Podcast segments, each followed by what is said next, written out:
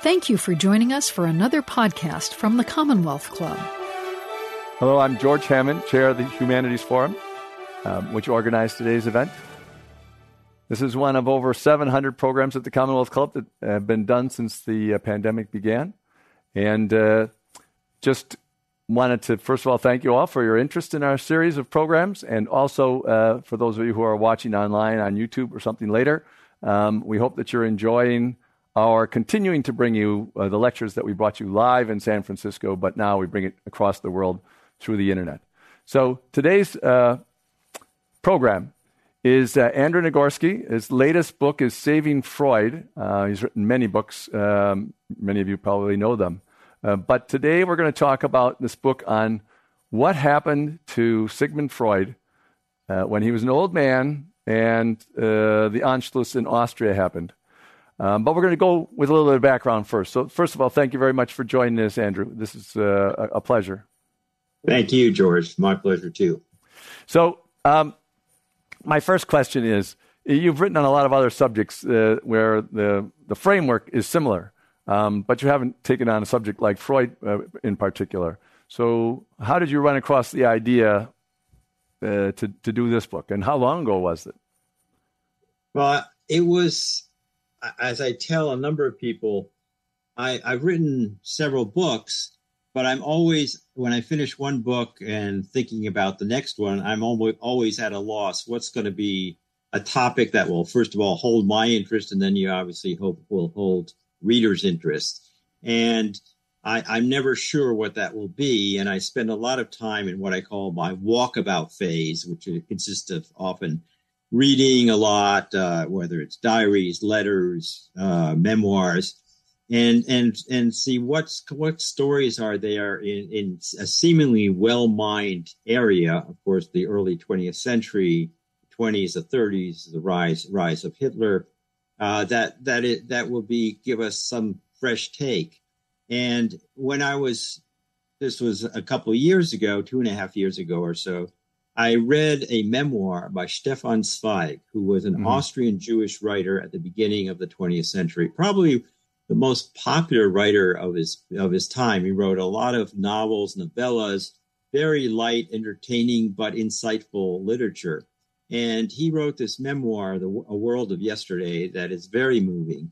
And and it, he grew up in the same Vienna that Freud grew up in, and then he met Freud in Vienna, and he and he describes some of his impressions of him in Vienna. And, and then in 1934, which is a year after Hitler has taken power in Germany, he decides to get out as an Austrian Jew. He says, "You know, this is this this is not going to end well for any of us." And he and and he ends up in London in 1938. And the next mention of Freud, he's meeting Freud shortly after Freud arrives in Vienna. Eh, I mean, in London, excuse me after narrowly escaping the Nazis. And I thought, well, first of all, why did Freud stick around so long? Mm-hmm. Why did he almost get trapped by by the Anschluss? And and then he mentioned some of the friends who helped to engineer this extrication of Freud. And it got me into exploring Freud, his his his entourage, and to tell the story and to understand why a man who was so insightful about so much seemed to have been somewhat blindsided by events and how it would directly affect him, I went back and began to explore Freud, the Freud the man, Freud the scholar, and I, I came to be just fascinated by him. And luckily, one thing about him, he wrote letters to everyone mm. nonstop. There were hundreds and hundreds of letters, aside from the various memoirs and and, and other writings. And that gives you really an insight into his mind at the time, not in, in retrospect. And that was, I, I would say, the, the primary resource that convinced me that not only was there a story to tell, but I have the I have the materials that would allow me to tell it, tell it in a very vivid way. Yes, and it is told very vividly. And it's uh, interesting that you say that you see into his mind as it was at the time. I mean, he, he still wrote to different people differently. Um, you know, as you make clear in your in your book, um, he was very clever about what he was writing. So he was he was completely conscious of what he was writing. He wasn't unconsciously writing his part of the story. Uh, right. So So uh, it's I think let's uh, try to set the stage a little bit because uh, Freud as a younger man is different than Freud as an older man. Uh, I think one of the things that's important for everybody to understand, and your book makes it perfectly clear, at the time that he eventually left in 1938, he, he was 82 years old. He'd been undergoing jaw surgeries for uh, a decade or longer that were debilitating from a physical point of view, and then he basically stayed in his house, uh, which was also his office for most of that time, so he wasn't moving around that much. Um, so his his um, wanting to stay where he was is a little bit more understandable than if he was 40 years old and, and, and on his way up. Yes, it, it definitely was uh, more understandable. And he often cited his age and that, that cancer of the jaw, which had developed, of course, from his uh, famous cigar smoking mm-hmm. as reason why he didn't want to move. But also he had he had spent all his life in Vienna, except for the first four years as a child when mm-hmm. when they had come from what is now the Czech Republic, and and he, although he would complain about Vienna a lot of, a lot, he was very methodical in, in his lifestyle and and and where he even went for his daily walks, the barber who came to, to trim his beard, mm. the cafes he went to, and he loved routine. And here was a man who was a very revolutionary thinker for his time, but who was a very conservative person in his personal habits. And that that's also one of the intriguing things about Freud. Mm-hmm. So he really resisted the notion. He said, the idea of up, you know, moving now, starting a new life elsewhere, he just just didn't want to hear of it, hear of it, and for that reason, to a large extent, he kept hearing this bad news and he understood it on one level, but on another level, he didn't want to understand the implications for himself and his family. Yeah. And it, at the risk of making him sound like a provincial uh, in, in Vienna, he wasn't. He had an international following. He was in touch with people in many languages. How many languages did he did he himself speak? Do you know? I mean, you you talk a little bit well, about he, that. I mean, he his his French got pretty good, although he was very self conscious about it. His English was not bad, mm-hmm. uh, and he was able to write. Uh, those were his, his, his two main languages. But he also had some Italian. He loved to go to Italy when he was younger, and mm-hmm. he loved exploring antiquities. Uh, so yeah, like most Central Europeans, he had he could he could navigate in in at least uh, about three languages. Mm-hmm. So um, here he is, and he's got uh, at, at the end in the 30s, uh, he has followers in England and America and everything, and a group of people eventually became the ones that saved him. But let's go back. That's the main part of the story. But let's go back for a little while and talk about how Freud became Freud. Um, mm-hmm. You know, and and uh, he was he he was outside the mainstream almost the entire time, right? Yeah, yeah. He was. He yeah. was, and he was a medical student in, at the University of Vienna. As he himself said, he was not terribly diligent. Mm-hmm. Uh, he was. It looked like he was just going to. In he was going to have a, a, a academic career, working in a laboratory. Neurology became his area, uh, and but all the, at the same time, he wanted to somehow Eh, make a mark for himself. From his early age, he protests, for instance, to his fiancee, Martha, who later becomes his wife, that I'm not one who's looking for fame and so forth, but it's it's a little bit of the case of someone who protests too much mm-hmm. because he's he is looking for something very distinctive. And at first, he actually thinks it's cocaine. Mm-hmm. Uh, he experiments with cocaine. He thinks he, he he had a friend who was who was desperately ill and, and addicted to morphine. He thought cocaine will wean him off it until he realized this is just another addiction. Mm-hmm.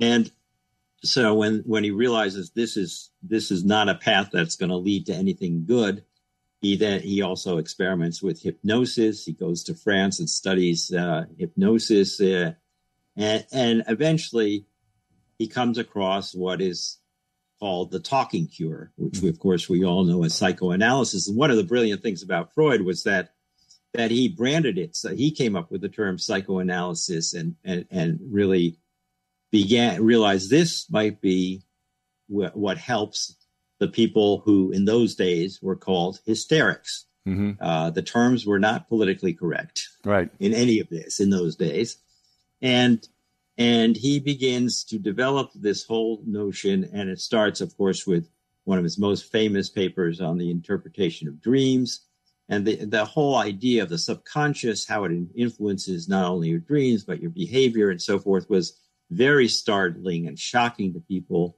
and he was seen as a bit of a a, a, a quirky character in those mm-hmm. days, and much of the medical establishment in Vienna uh, sort of uh, look look down their noses on uh, at him.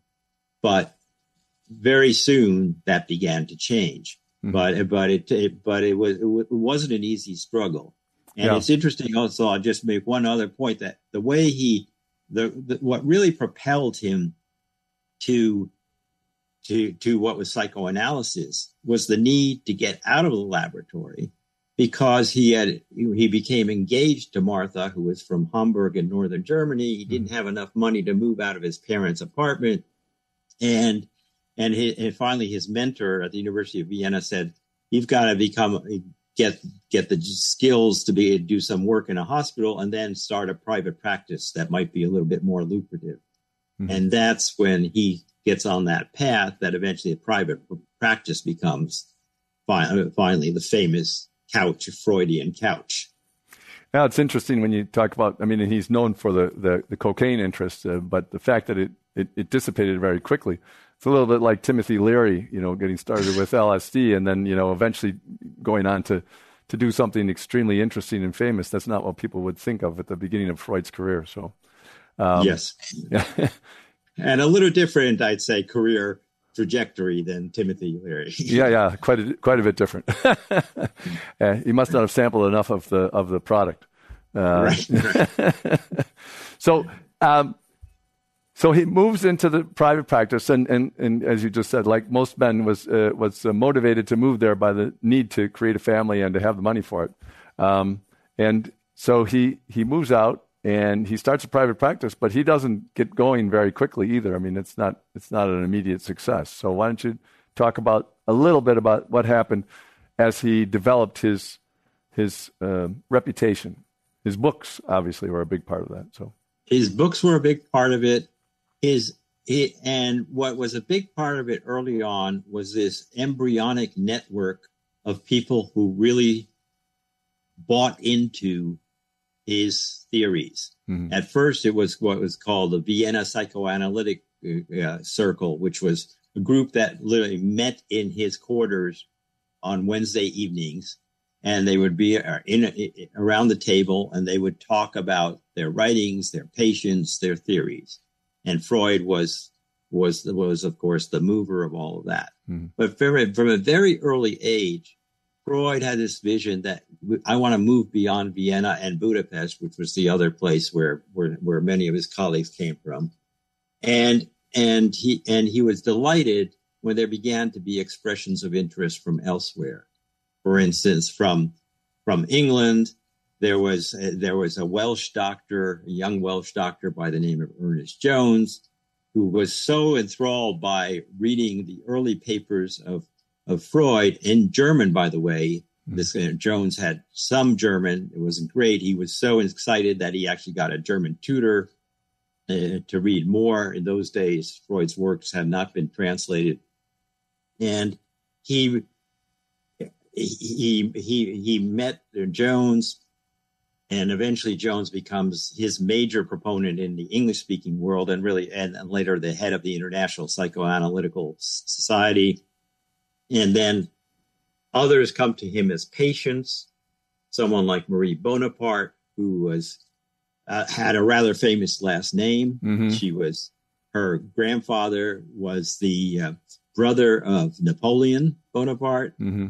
uh, and she grew up in this this this almost royal family, but it was not technically royalty, but the one of the most famous families in Europe. And she had married into into royalty she was she became the prince princess of Greece and Denmark since her husband was the priest and prince of Greece and Denmark, and she came to Freud because of what what a growing number of people came to Freud for was, of course, sexual problems, mm-hmm. because he was the one who was acknowledging, who was making sexual issues the centerpiece of his understanding of human psychology and the subconscious. Mm-hmm. And while that that that that turned away many of the established medical profession, it attracted new followers and new patients like Marie Bonaparte, who was famous for having a string of lovers, including the Prime Minister of France, mm-hmm. but feeling sexually frustrated and not to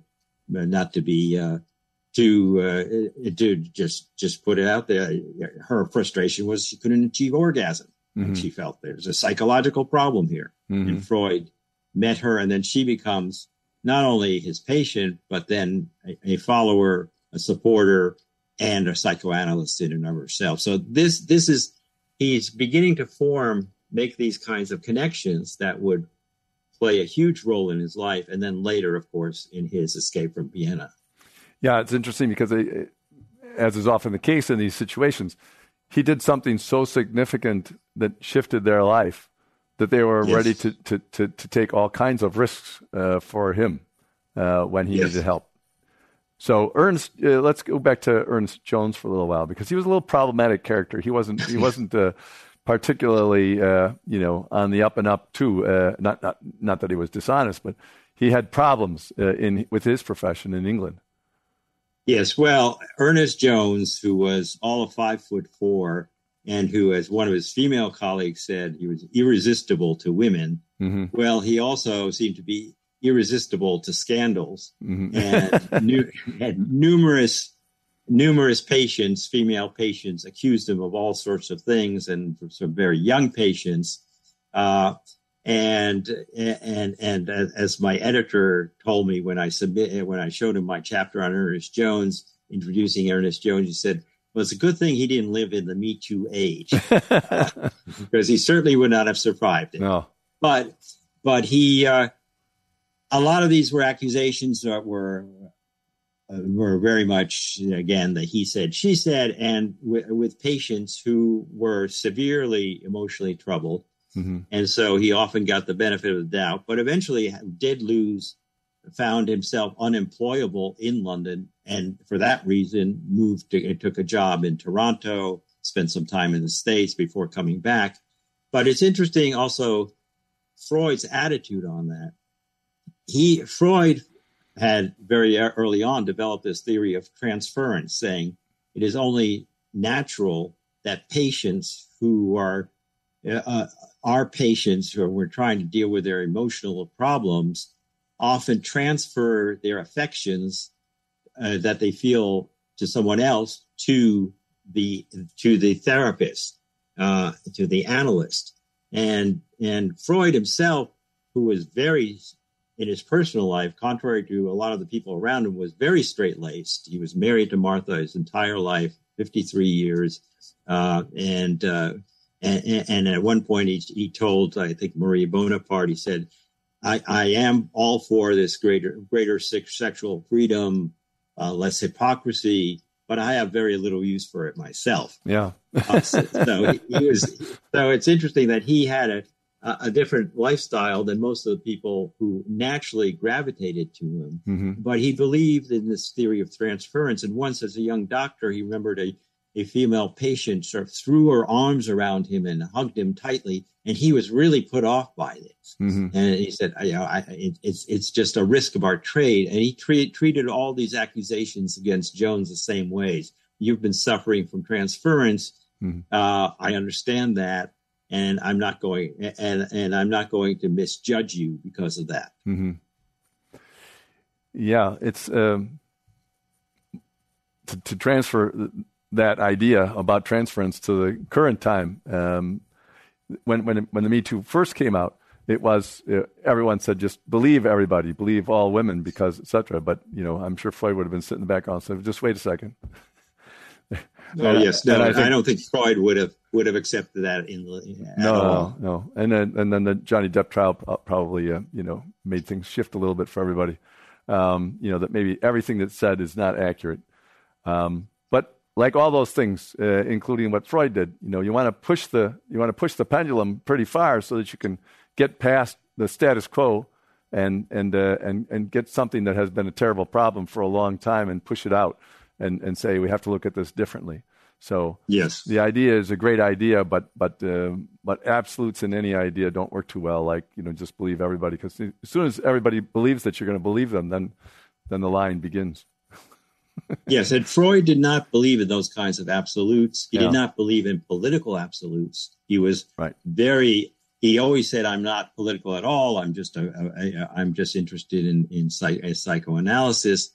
But in fact, he did, he was very scathing, for instance, about the Bolshevik Revolution mm-hmm. and the communist ideology. A lot of young Americans who came to him as patients were sympathetic in those days. That was kind of the radical chic thing to do, mm-hmm. to be say, oh, well, those Bolsheviks, yeah, maybe they're dictatorial now, but it's only a step towards the uh, the, the more enlightened uh, socialist society. And he had none of that. He said, yeah, you need freedom of expression, which you know, socialism, communism does not give you, and and and and you cannot have these absolutes. And he, of course, he was the same way about the Nazi ideology. Mm-hmm. So, um, yeah, I in like that sense, you wanted he wanted genuine free speech, let us say, put it in today's terms. Right. You have a quote uh, where where one of those uh, young Americans, having come back from the Soviet Union, is explaining that the Bolsheviks are really well meaning, but that they have to do this. And he said, Yes, they're always promising that everything will be better in the future, that we'll get the freedom in the future. He said, It just reminds me of religion, where they promise you that everything will happen in another world. He says, I want it to happen right now here. Yes. Don't, don't tell yes, me about the yeah. future. yeah, and you have to remember also about Freud, a good point about religion. Freud was, of course, from a Jewish family, but he was not religious at all. Mm-hmm. He he never, he always uh, uh, felt that he he never wanted to run away from his Jewish identity and background and heritage, and he would stand up to anyone who was a visible anti-Semite.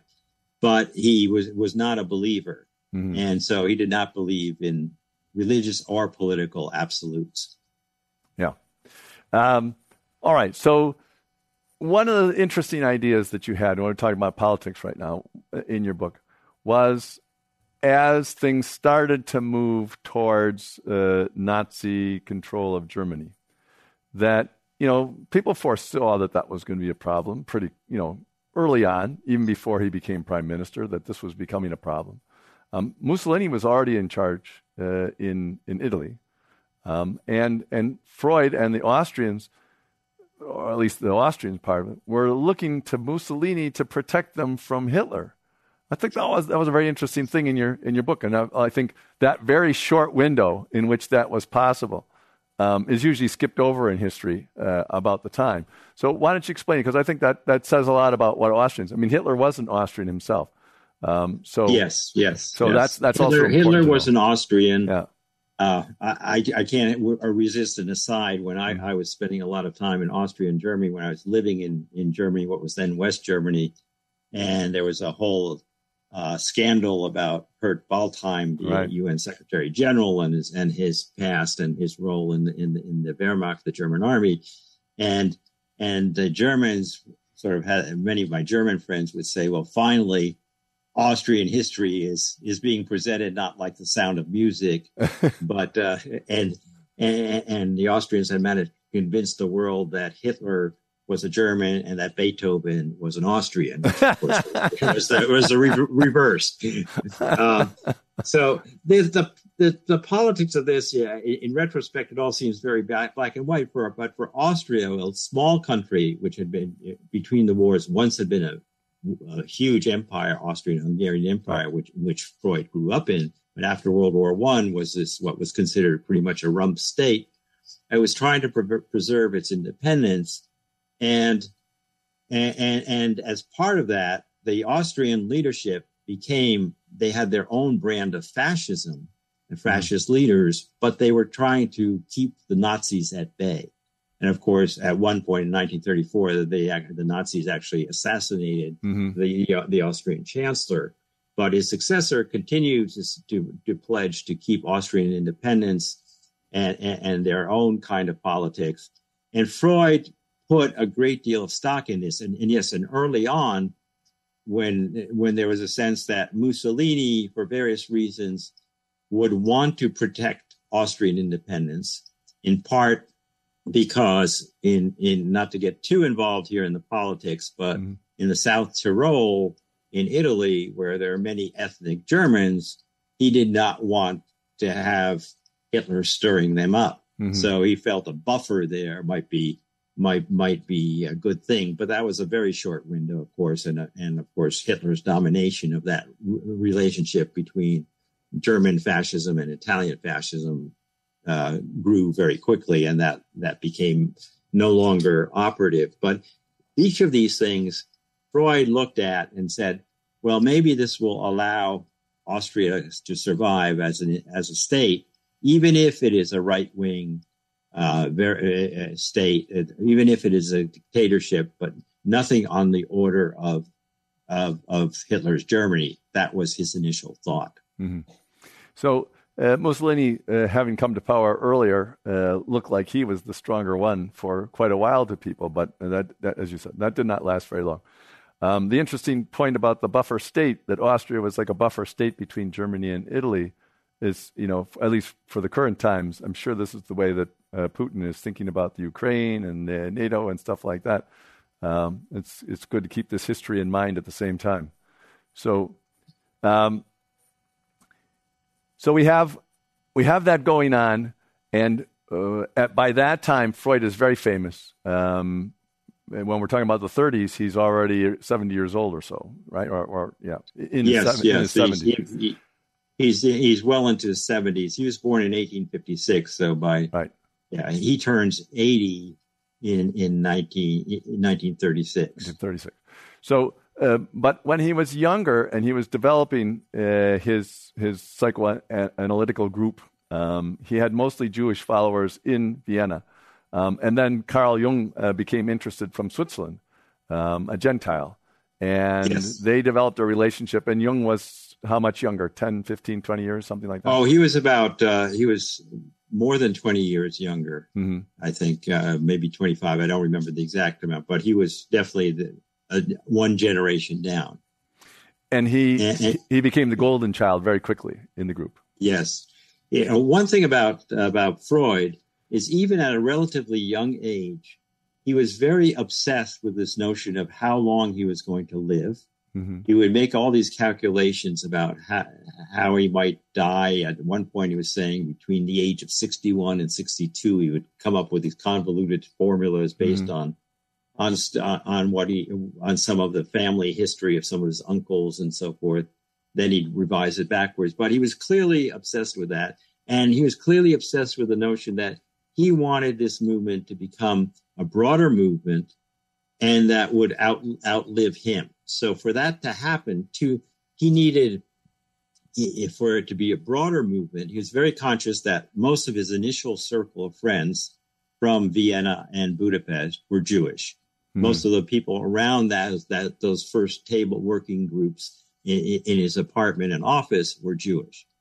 And and then so he wanted Gentiles involved because he knew, given the anti-Semitism of the time, that if it was this was branded as a Jew, Jewish exercise, a Jewish science, mm-hmm. science, then its its reach could be limited. So he he he he was delighted when when he discovered that uh, that Carl Jung, this the, the, this Swiss psychiatrist, uh, who was who was who was considered very promising and had his own institute, what what was was interested in his writing. They started correspondence. They met. They hit it off, and immediately Freud thinks of him as a as the crown prince. He actually calls him that. Mm-hmm. And in fact, some of his Jewish colleagues are a little bit resentful, and, mm-hmm. and and Freud's answer to them, well, look, this is this is very good news for us. If I simply appointed one of you to be the successor, and he was seen as the the, the face of of the crown prince, then again we will be limiting our reach. So you should be glad about that. Mm-hmm. So, but so this this this very initial kind of love affair between Jung and, and Freud is very strong because both wanted to make it work. Freud, Jung liked like the idea of of expanding his reach, and and Freud already was was was a, a huge authority in his field, and and, and, and vice versa.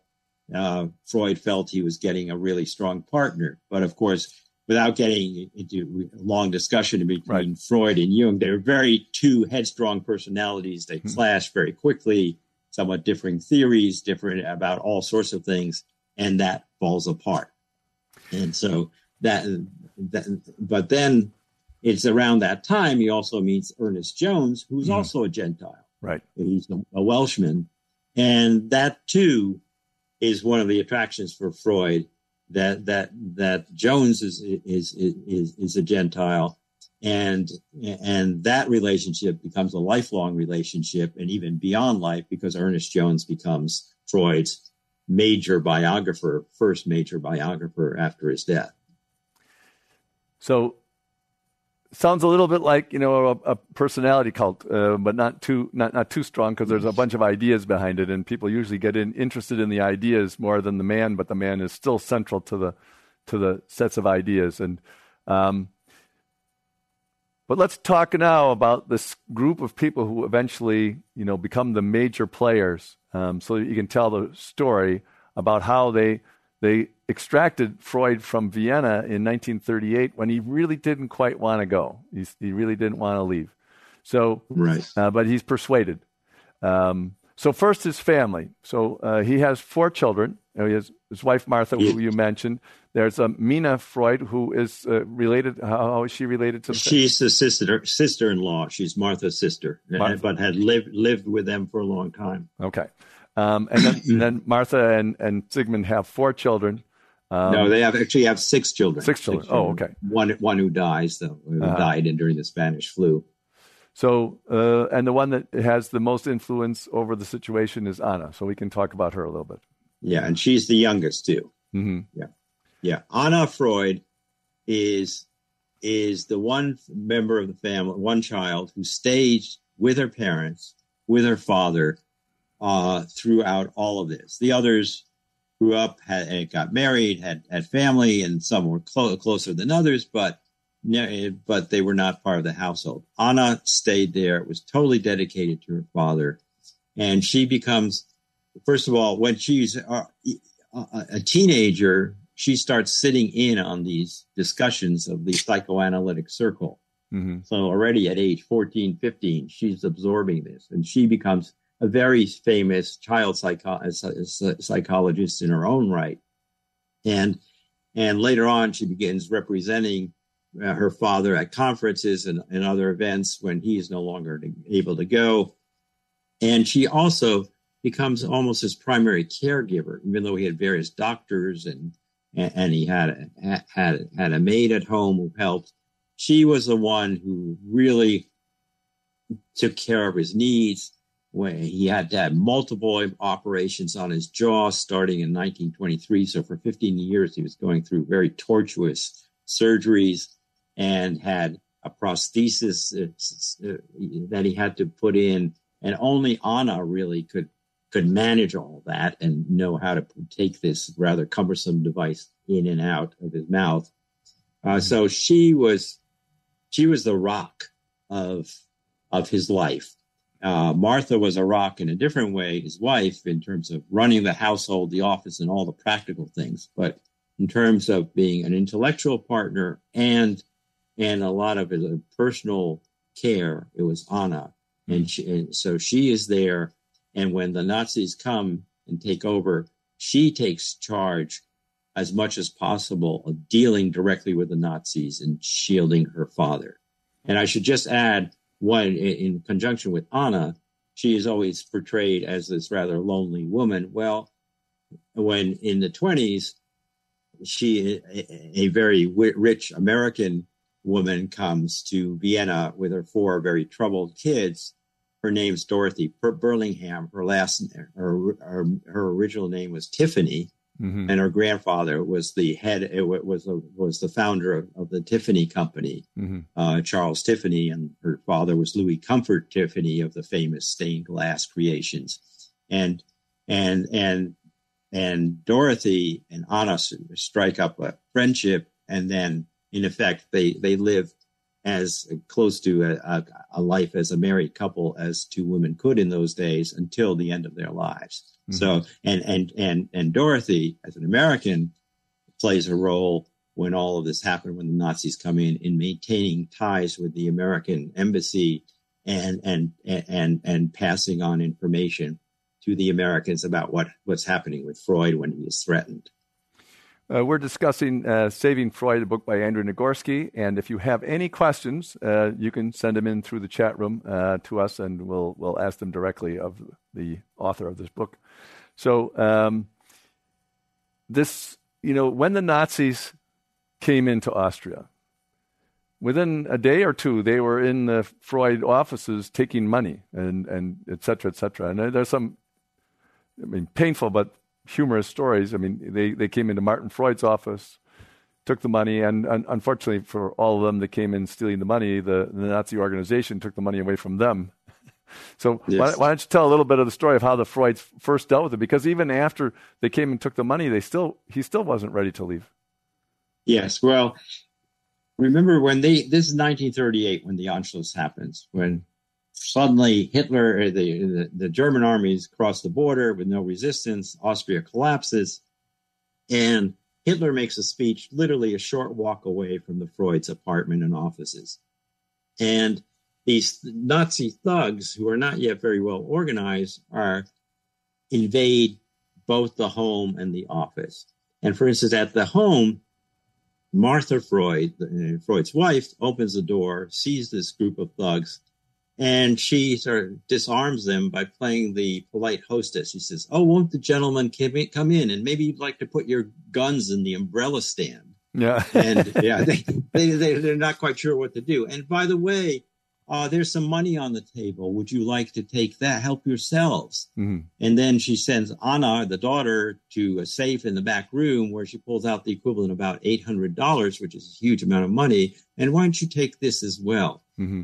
And and that that all you know it, the threat is obvious but they're trying to play it as cool as possible mm-hmm. and at one point when they're when these thugs are collecting all this money sigmund freud who's now this old man and looking very s- severe he just comes out and glares at them doesn't mm-hmm. say a word mm-hmm.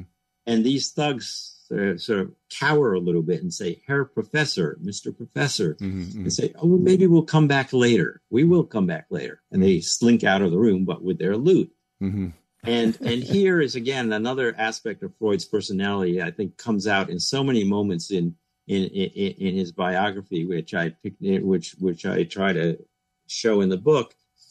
The family sits down, and and everyone is very shaken and Anna is particularly shaken. In fact, she asked her, her parents, and especially her father, shouldn't we all just commit suicide? Should we just commit, kill ourselves? Mm-hmm. And Freud's answer is no. Why? Because, because they want us to? Mm-hmm. You know, in other words, he was always going to stand up, even though he had miscalculated and should have gotten out a lot earlier. Mm-hmm. And also, he asked, Well, how much money did they take when he heard how much money they took? And his answer was, I never took so much for a single visit.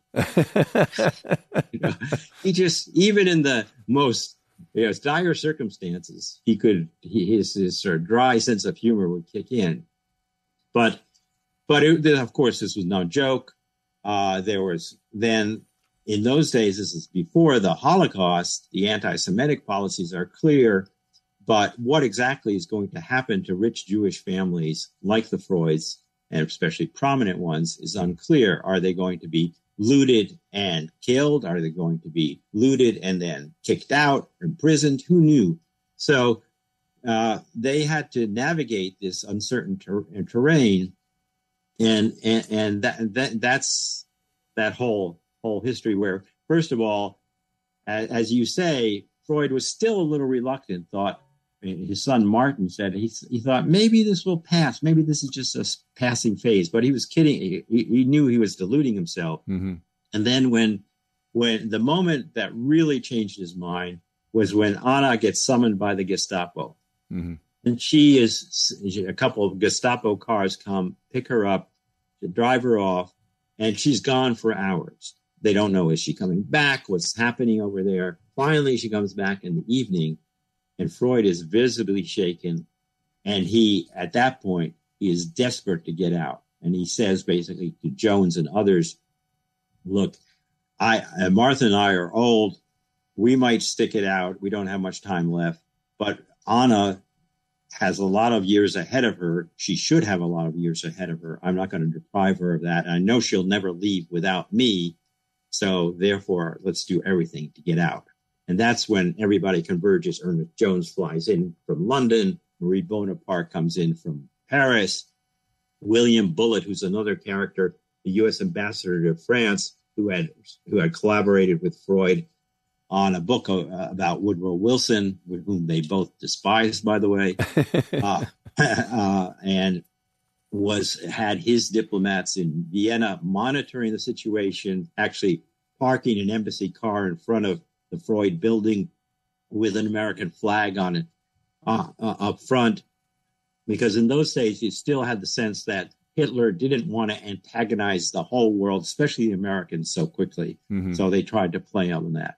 So mm-hmm. all of these people kicked into a- action. The, his personal doctor, Max Schur, who was a younger Jewish physician in, from Vienna, was taking care of Freud medically, but also psychologically in some ways. Mm-hmm.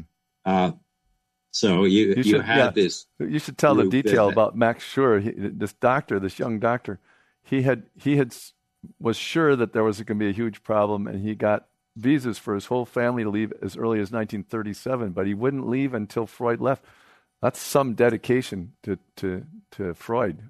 Yes, and yeah, he had a young family, had two young children, and uh, by the way, his son Peter Schur, who's a doctor, I mm. discovered was still in. It was living in Boston. Mm. It is living in Boston. Uh-huh. On the board. Uh, he's still, still practicing and and on the board and, and at Harvard Medical School. He's now close to 90. Yeah. But uh, he, he, he has memories as a child of of that year and, and how they got out. But but yes, Max Schur, his father, could have left with his family, and he said, "No, I'm going." He knew that also Freud would not live that long. He said, "I'm not going to leave Freud." And also, one thing about Max Schur, when when when Freud took him on as his personal physician, he asked him. He said, I know I have cancer of the jaw. When it becomes unbearable, you have to promise that you'll help me end it. And Schur delivered that promise and then made sure he, he, he carried out that promise when that moment came later in London. So I think the other thing this all of this shows is the incredible attachment people felt towards Freud, mm-hmm. not only admiration for him, but genuine affection uh, incredibly, incredibly strong ties. He, he, he was a difficult person. Many mm-hmm. people called him prickly and arrogant, mm-hmm. but the people who he developed the closest relationships with, it was it, it was a mutual affection. Yeah, that's a very interesting part of your book. Um, is that his sense of humor, for example, as you mentioned, at times of stress, was very crucial for everybody around him, um, and that he, he he didn't fall apart himself. Um, and and I, I it, it, reminded me a little bit of Ronald Reagan because you know lots of people didn't like him mm-hmm. for his policies, but when he got shot and he made jokes about it, then he suddenly you know his popularity exceeded his ideas. You know, I mean, it, his ideas were irre- irrelevant at that point, and I'm sure that Freud must have got a little bit of that because a lot of people thought, well, that's one explanation, but that's a little bit too far out. I mean, I'm sure that was when he first started talking about his ideas. Yes, uh, well, he was he could he was endearing. I mean, his ideas obviously were very strong, very mm-hmm. controversial, but uh, just on a human level, his ability to use humor in a variety of ways, sometimes self-deprecating humor mm-hmm. too, uh, was was was very endearing. Yeah. So this group goes into action. He makes his mind up. I'm going to leave because my daughter you know, needs to leave and she won't leave without me, so I'm we're going to get out of here. It's really quite a story. We don't have to go into all the details because they're in the book, you know, to be read. But, you know, as you said, the American embassy got involved. This William Bullitt that you mentioned had had a someone that had, used to work for him in the Soviet Union when he was the ambassador there, who is now in Vienna, John Wiley, and he he would go over personally as a result of his boss telling him to, I'm sure, uh, and and and sit outside or go inside, and and be a barrier to the Nazis. Um, but then they had to talk the Nazi overseer of of you know you you said in your book that that the Nazis appointed trustees of all the, the Jewish wealth, basically, or all the Jewish families.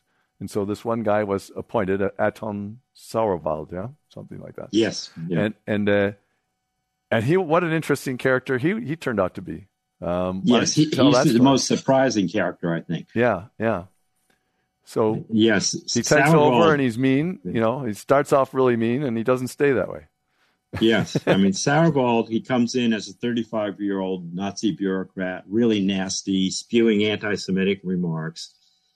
But after a while, he's sitting in the Freud apartment a lot of time, going over all sorts of their, their supposed assets, finances, but he's also picking up Freud's writings. Mm-hmm he's clearly impressed by them. And, and Sauerwald was a graduate of the University of Vienna. He studied chemistry. And it turned out he had studied chemistry with an older Jewish professor who had died since, but who had been a friend of Freud.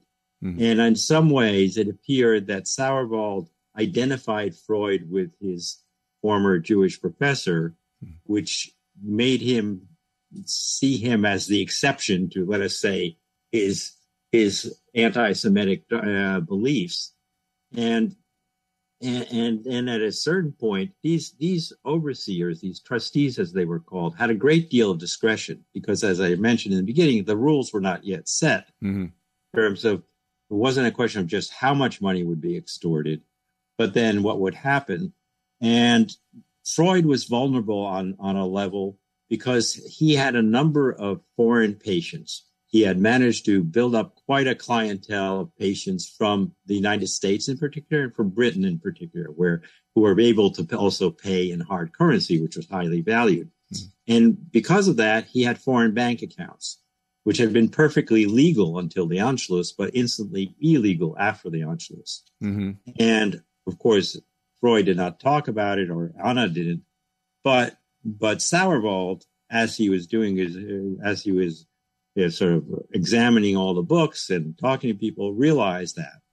And if he had told his higher ups about this, that might have been enough to to just for them to veto his departure and say mm-hmm. he just deserves to be incarcerated or at least held here or not given a visa. Mm-hmm. And he stayed quiet until the Freuds were allowed to leave, mm-hmm. which is a remarkable sin of omission, or mm-hmm. or let us say an act of grace by omission. Uh, and Anna Freud later on said that, that that was a key moment that without that they may, may not have gotten out. And, and one thing that worth pointing out is you know, people say, well, Freud was so well known, he would not have died in the Holocaust. Well, four of his sisters who stayed behind all died in the Holocaust. Yeah. Yeah, there, there are plenty of famous people that died in the Holocaust. It's not, not yeah. they might have made a, a an example of him rather than you know an exception of him. It, it could yes, it could way. have worked either way. Yeah. So um, was an interesting little epilogue to that uh, Anton Sauerwald story, which was after the war when he was being prosecuted for what he did as a Nazi. That one of the Freud uh, grandchildren or whatever. Uh, it was it was a nephew, I think. A yes, nephew. Yeah. Who wanted to attack him and, and, and have him done, but Anna Freud stepped in and said, "No, no, he whatever else he did, he helped us. yes, yes. It was Henry Freud who was who was who was a nephew, I think, who had later on served in, actually in the American Army. Mm-hmm. Uh, believed he, he, he wanted to to basically testify for the prosecution, mm-hmm. and Anna Freud wrote a letter to uh, to Sauerwald's wife, and, and that she used to help defend her husband and eventually get him freed. Mm-hmm. Yeah uh, interesting uh, bedfellows, as they say, the situation is made. Um, so, uh, so their trustee looked like it was going to be a terror. Ended up liking them enough to to look the other way and let them go. Um, and they they got these visas, but they weren't happy until they crossed the, the French border. I mean, they, they, they never felt it could it could change at any moment. But it was not just him. How many people went? Uh, it was quite a big group. Yes, it was. I mean, they didn't all go at once, but Ernest Jones, by the way, again, not to, he not only helped convince Freud to leave, but he made it his mission to go back to Britain and get entry permits for for every member of the Freud family who was still in Austria who mm-hmm. wanted to go, and then for Max Max Schur and his and his and his kids, and his wife and kids, and for for one or two uh, how, for a housekeeper and and a couple of other friends, close relatives, which meant it was a party that eventually I think he in the end he got something like 24 entry pro- permits to Britain. Mm-hmm. Now in those days, 1938, Britain and almost every other country in Western Europe, including the U.S., by the way, mm-hmm. was not eager for Jewish refugees from the Third Reich. Right. To put it mildly. Jones used every connection in the book to pull it off. And that's another reason I think that whatever other his other proclivities, I think he proved himself to be an incredibly loyal friend mm-hmm. and and and uh, very instrumental in, in, saving Freud and and his whole party of people. Yeah, how he got the, the, the British passes, uh, you know, to come in was also interesting. He went to a friend who went to a friend who knew the prime minister, something like that, right? Was, yeah, was, yeah. It was a whole series of relationships of people mm-hmm. in the Royal Society of Medicine, uh, people he who knew he knew in the government through his ice skating club. It was it right. was a very British story too. Yeah, the very right British clubs, story. the right connections. it's it's not what you know, it's who you know. That was a perfect example of that. Oh yes, yeah. yes, and then and, and then and, how you exploit that, and how you exploit it. I, I, thought another great part of the story was Marie Bonaparte uh, being the princess of Greece and Denmark, um, wearing her kind of Claire, I mean, making it clear that she's a princess, and she would sit on the staircase in Freud's house so that if the whenever the Nazis came in, they really wouldn't push past her because she was. Yeah, well, they had to go past her, but they felt very intimidated, and the yeah. whole idea was just like the American embassy car mm. down below in the courtyard with the flag there, and say, "We're all watching." Yeah, the the diplomatic community is watching. This man is too important to just disappear in this newly newly uh, uh, occupied country. So, and Marie Bonaparte was very instrumental in that, and she was instrumental in so many other things. She she would go in and she would literally grab various documents and and some of his art. Uh, Freud loved to collect all sorts of of, of small sculptures and statues from uh, Greek, Roman, Etruscan and mm-hmm. she would each time under her skirt would carry out some of this stuff mm-hmm. and, and, and, and then deposit it in the Greek embassy and ha- and then it would go out by diplomatic pouch. So mm-hmm. as a result, if you if you when you go see the Freud Museum in, Vienna these days, which is his old apartment and office, mm-hmm. is very sparsely uh, uh, there's a very sparsely um, uh, decorated there are very few of his original belongings.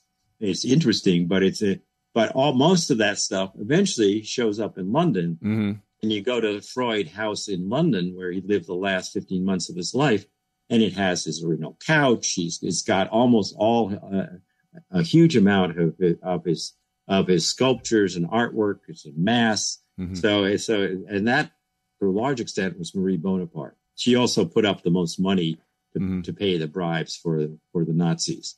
Right. I was going to say that uh, her money got involved, um, and eventually he he wanted to pay her back. I mean, uh, what was the yeah? Yes, he he insisted when he was in a position to do so to pay back as much as he could. Yeah. Yeah, and uh, Dorothy, uh, Anna's uh, friend, who was uh, Freud's student and so on, or, or, or client, she also used her money to, to help things. yes, on. Dorothy Burlingham Tiffany was also he did whatever she could to help not only um, uh, Anna Freud, who became her partner, but but but the whole family. And mm-hmm. for instance, uh, her Freud's sister-in-law had gotten very ill, and she actually escorted her out to Switzerland earlier before the rest of the party. Mm-hmm. Yeah. Um, this small circle. I mean, eventually Ernest Jones, uh, who was the, the doctor from um, from the Welsh doctor, Yes. He, he eventually became uh, extremely important in the psychoanalytic community. Was that was that while Freud was still alive or after he was uh, had passed? Oh no, while he was still alive. Mm-hmm. Uh, for instance, and and he in effect became the the successor um, to uh, you, you, know to our our uh, our Swiss doctor who had mm-hmm. fallen out of sorts with Carl Jung with with with Freud, and and Carl Jung had become at first was the first one of the first I think the first or yeah, I think the first president of what when they formed this international psychoanalytic society, mm-hmm. and then they had annual conventions, and then Jones repeatedly took on that role. So he was not only he founded the the British Psychoanalytic Society, but he was a, a moving force of the international movement, and he also uh, set up a a whole press operation in Britain to publish uh, Freud's works, uh, which incidentally was was tied to uh, Leonard Woolf, the husband of Virginia Woolf. Right. Uh, the famous there. It, it, one of the thing, other interesting things is that everybody wanted to meet Freud. Everyone wanted to. Uh, so you have Virginia Woolf, H.G. Wells, Salvador Dali. They all sort of pop in and out of the picture, and it, and it's it's amazing. Mm-hmm. Uh, through Freud in a circle, you get a whole window on the cultural and intellectual life of that period. Yeah, you'd wonder nowadays. I mean, people put their own uh, information about what's going on in their psyche on the internet themselves, but I'm sure that some of these famous people were not you know, uh, thinking ahead and saying this guy's going to be so famous that everyone's going to find out what we what we said to them. I mean, there's this story about Ernest uh, uh, Jones um, uh, doing psychoanalysis for D.H. Lawrence and his wife. Which, yes, yes, which yeah, is, you know, yeah, that's right. That's another on, yeah. one. But yeah, that he he was fascinated by D.H. Lawrence and his wife, but I think eventually he said, "Oh my God, this is too much for any psychoanalyst to deal with." it, it, it created quite a few interesting novels, but it wasn't fun to live, apparently. Yes, yes. For the creative process, it was good, but for normal human interaction, it would proved unbearable. Unbearable, yes. Um, so we have one coming from uh, uh, uh, one of our uh, listeners, uh, Dr. Nancy. Um, I can't get to it right now, but I know what it is basically she said she's not a fan of Freud. She prefers Carl Jung. So in this story, you know, I mean that that that was part of it. But why don't we talk just a little bit uh, for how they split because they did split on a little bit personality clash, but also ideas. You know, Freud wanted yes. him to, to say, no, the way I look at this is better than the way you look at it. That didn't go over. So, which ideas yes. Uh, did they kind of split on uh, on a basic yes. thing?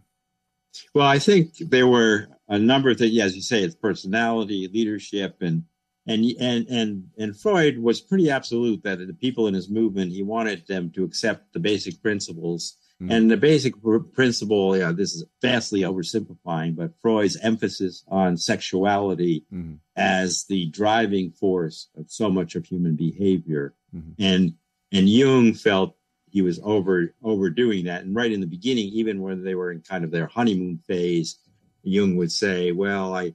I reserve, yeah, I, I'm I'm in awe of your ideas and your your your your theories, but I would reserve some judgment on that issue. Mm-hmm. So that was one of them. Also, uh, Freud believed that Jung was a little too mystical for him at mm-hmm. times. Mm-hmm. That uh, his his interest in in what were called uh, in those days primitive cultures sort of veered into into in, into kind of mystery and and uh, uh, fantasy. Uh, so there were there were these ideas. I'm not doing justice to them at all, but they were that that departure and, eh, but I would say at the core of it, always with Freud, and some of his early breaks with some of his mentors were on the same subject, was basically how much emphasis do you put on how sexuality from a very early age defines our personalities. Yeah, and the pe- people we become it's interesting because they're both. I mean, and the, the same thing is, has been said about Jung now too. I mean, there's too much emphasis on symbolism or mysticism, just like Freud said, and, yes. and what Jung said about Freud. Also, people think today too much emphasis on sexuality. So they both had relatively good criticisms of each other. Um, yes. Because, at least at least posterity has has made the same judgments about both of them, um, but both still extremely influential um, in helping us try to understand what is going on inside of our minds when, when we're Yeah, sleeping, I- among I- other I- things. You know. Right. And I would say, yeah, I've talked to many psychiatrists who say, well, I, Freud's ideas are out of date. I don't really follow them. Hmm. Well, I would say, yes, there are different theories, different, different, uh, iterations, but you, everybody takes, whether consciously or subconsciously to use his Hmm. terms, takes Freud's ideas as a starting point Yeah. and and and a lot of his ideas which which now we all internalize the notion that dreams can mean something that our subconscious works in ways that is not necessarily rational but does express a lot of a lot of the impulses uh, that we that that are within us uh, those things i think really defined him and continue to have a huge influence even if sort of let's say the theoretical construct around whatever theories that that are evolved the the next iterations of those theories that evolve have changed i think the impact of freud was tremendous and jung too but i would say freud more so Mhm. uh, and maybe i'm just partial because i wrote a book about freud Projecting. No, it's it, uh, at this time. I always like to mention about Newton. I mean, uh, Newton obviously his ideas in, in physics have been extremely influential, but he also had a whole bunch of ideas about the numerology of the Bible and a bunch of other things that everybody has ignored, you know, ever since. Uh, you know, and he spent more time on them than he spent on the physics. So yes uh, and just by the way mentioning newton yeah, one of Freud's real real satisfactions when he came to London to his to his surprise. I mean, he always been an Anglophile of sorts. He'd only Mhm. visited once as a young man, and and but he really liked England as opposed to the United States, by the way. But that's that's a whole different story. But he was an Anglophile. But one of his proudest moments when he came to England, and he was treated as a really a celebrity. It was everybody was coming to see him, uh, honoring him. But the biggest honor was when the Royal Society uh, elected him, uh, asked him to sign their charter book, hmm and he and he signs this book, and on he signs it very close to the signatures of Charles Darwin and Isaac Newton. yeah, And you can say, all right, both men. You can say agree or disagree with parts of their theories, but to be in that league felt pretty good.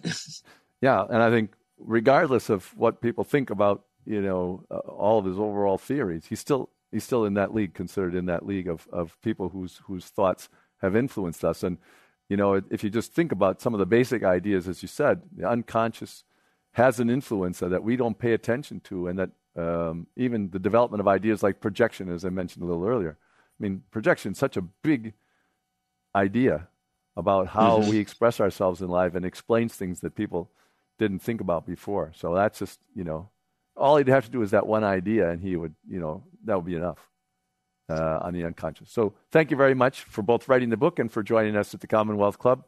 Uh, we really appreciate your your insights, and uh, the book itself is a great read. So thank, you very much. Thank you uh, very much, George. It's been a pleasure.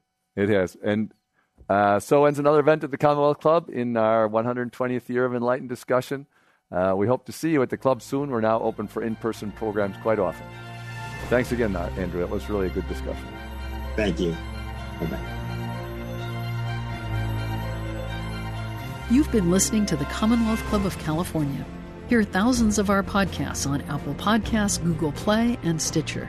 If you like what you've heard, please consider supporting our work and help us bring 500 programs a year to listeners like you. Go to commonwealthclub.org/donate. Think your way around the world with our travel programs to exciting domestic and international destinations. And when you're in the Bay Area, please join us live at our events. Thank you for listening and for your support.